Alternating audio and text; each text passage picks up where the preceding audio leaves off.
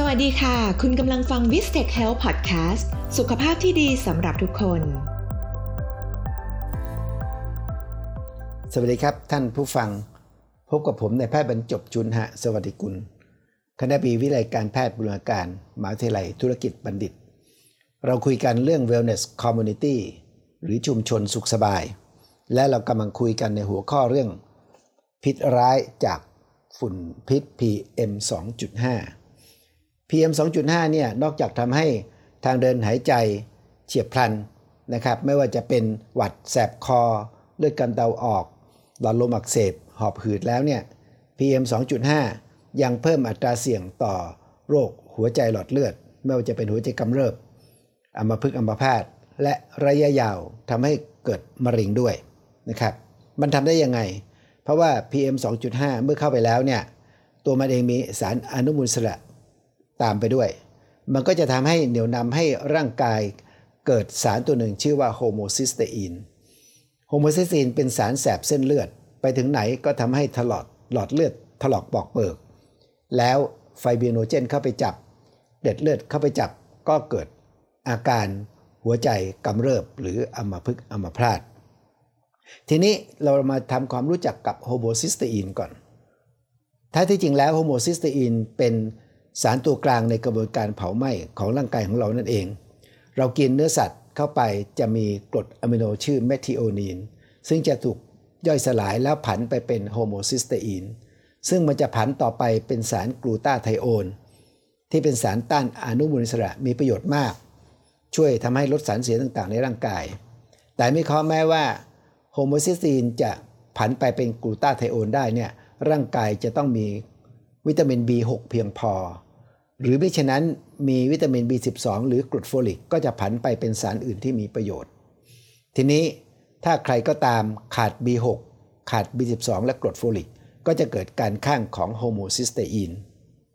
ทีนี้มาพิจารณาในชีวิตประจำวันของเรา เงื่อนไขอะไรที่ทำให้ขาด B6 B12 บ้าง B6 B12 มีมากในข้าวกล้อง ซึ่งคนสมัยนี้ไม่ค่อยกินกัน แล้วก็โฟลิกก็มีในผักใบเขียว ก็ไม่กินอีก คนสมัยนี้กินเนื้อสัตว์เยอะข้าวกล้องไม่กิน แล้วก็กินผักน้อย จึงเป็นเงื่อนไขทำให้ homocysteine สูง และอย่างหนึ่งก็คือการสัมผัสกับสารพิษ PM 2.5 ในอากาศที่เราหายใจ เมื่อเป็นอย่างนี้เนี่ยเราจะทำยังไงต่อปัญหานี้ ก่อนอื่นก็คือว่าเวลาที่พวกเราไปตรวจสุขภาพประจำปี ก็ควรจะขอให้คุณหมอเนี่ยช่วยเช็คระดับ homocysteine ให้เรา ซึ่งปกติ จะต้องไม่เกิน 15 ถ้าใครที่เกิน 15 จะทำยังไง วิธีการง่าย ๆครับ ไปซื้อวิตามิน B6 B12 มากิน ซื้อได้ตามร้านขายยาใหญ่ ๆ หน้าโรงพยาบาลอย่างเช่นศิริราชพระมงกุฎนะครับ กิน B6 B12 1 เม็ดเช้าเย็น แล้วก็กิน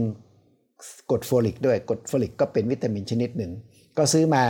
แล้วกินแค่ 3 วันกิน 1 เม็ด เท่านั้นเองแหละครับ กินไปประมาณ 1 เดือนไปตรวจเช็ค ก็จะพบว่าโฮโมซิสตีนลดลงเป็นปกติ แต่ถ้าใครมีสูงมากก็อาจจะต้องกิน 2 เดือนหรือ 3 เดือนก็แล้วแต่ นอกจากนี้แล้วเนี่ยก็ปรับพฤติกรรมนะครับกินข้าวกล้องซะ กินผักใบเขียวให้มากนะครับ แล้วก็ในชีวิตประจำวัน ทุกวันนี้เนี่ยก็ต้องหลีกเลี่ยงฝุ่น PM 2.5 จะทำยังไง เวลานี้ในพื้นที่เสี่ยง ก็ควรละเว้นการอยู่ในที่โล่งแจ้ง ใครที่ออกกำลังกายในระยะนี้ในพื้นที่เสี่ยง ขอแนะนำให้งดเว้นนะครับ แล้วก็ใช้หน้ากาก N95 ได้แล้วล่ะครับ นอกจากนี้แล้วเนี่ยแม้กระทั่ง ถ้าใครก็ตามให้ประณีตก็ควรจะมีเครื่องฟอกอากาศ ทั้งในห้องนอนในที่ทำงาน หรือในรถยนต์ หลายๆคนเก่งนะครับสามารถที่จะดัดแปลงหรือไปซื้อเอาอุปกรณ์ต่างๆ และมาติดตั้งต่อให้มันเป็นเครื่องฟอกอากาศใช้เองได้ในราคาย่อมเยาในปีที่แล้วก็มีการรณรงค์แล้วก็มีคลิปที่สอนแสดงตรงนี้กัน ขอให้ทุกคนโชคดีครับ ติดตามรับฟัง episode ใหม่ของ v i s t e c h Health Podcast ได้ทาง Podcast Spotify Facebook และ YouTube